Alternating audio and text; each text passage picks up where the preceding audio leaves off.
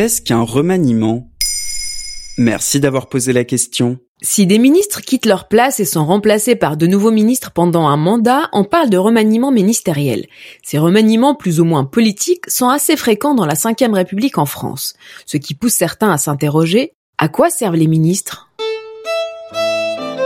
Les premiers gouvernements n'apparaissent pas avec la République, mais avec le roi. Louis XIV, par exemple, était entouré de ministres.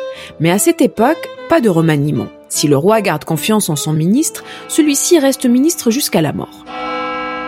Les remaniements apparaissent à mesure que les gouvernements deviennent responsables devant les parlements. Attention à ne pas confondre le remaniement avec un changement de gouvernement, événement relativement rare qui consiste à changer de premier ministre ou de chef de gouvernement, et donc de gouvernement avec. Sous la Ve République en France, un remaniement ne nécessite qu'un décret présidentiel signé par le Premier ministre. Si on ne change que quelques ministres de place parce que l'un d'entre eux a démissionné par exemple, on parle de remaniement technique.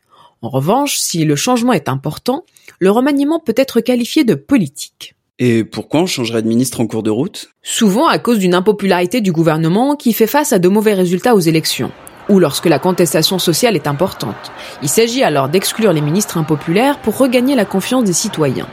Et puis souvent, lorsque la fin d'un mandat approche, les chefs de gouvernement veulent donner une image de renouveau, notamment pour préparer leur potentielle réélection. J'ai changé. J'ai changé très profondément. Parce que les épreuves de la vie m'ont changé. Souvent, ces remaniements se font dans l'urgence. Pour les ministres sortants, c'est la surprise. Il faut faire ses cartons en quelques heures. D'autres hommes et femmes politiques retiennent leur souffle dans l'espoir d'être nommés. Et certaines, comme Axel Lemaire en 2012, refusent l'offre une heure avant l'annonce officielle de la composition du nouveau gouvernement, obligeant le Premier ministre à trouver un ministre dans l'heure.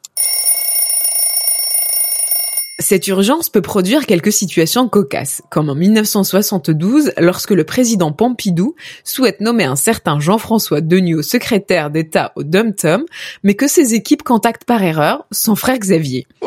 Il restera ministre pendant neuf mois.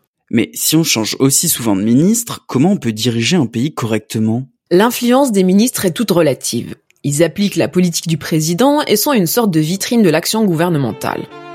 Au sein des ministères, c'est l'administration qui est là pour assurer la continuité entre les différents ministres et cabinets. Ce qu'on appelle service et direction confectionne des dossiers de synthèse pour présenter aux nouveaux ministres les dossiers en cours. C'est pourquoi le renouvellement des ministres peut parfois marquer un vrai changement de cap, mais reste souvent une opération de communication politique. Voilà ce qu'est un remaniement. Maintenant, vous savez. En moins de 3 minutes, nous répondons à votre question. Que voulez-vous savoir? Posez vos questions en commentaire sur toutes les plateformes audio et sur le compte Twitter de Maintenant, vous savez.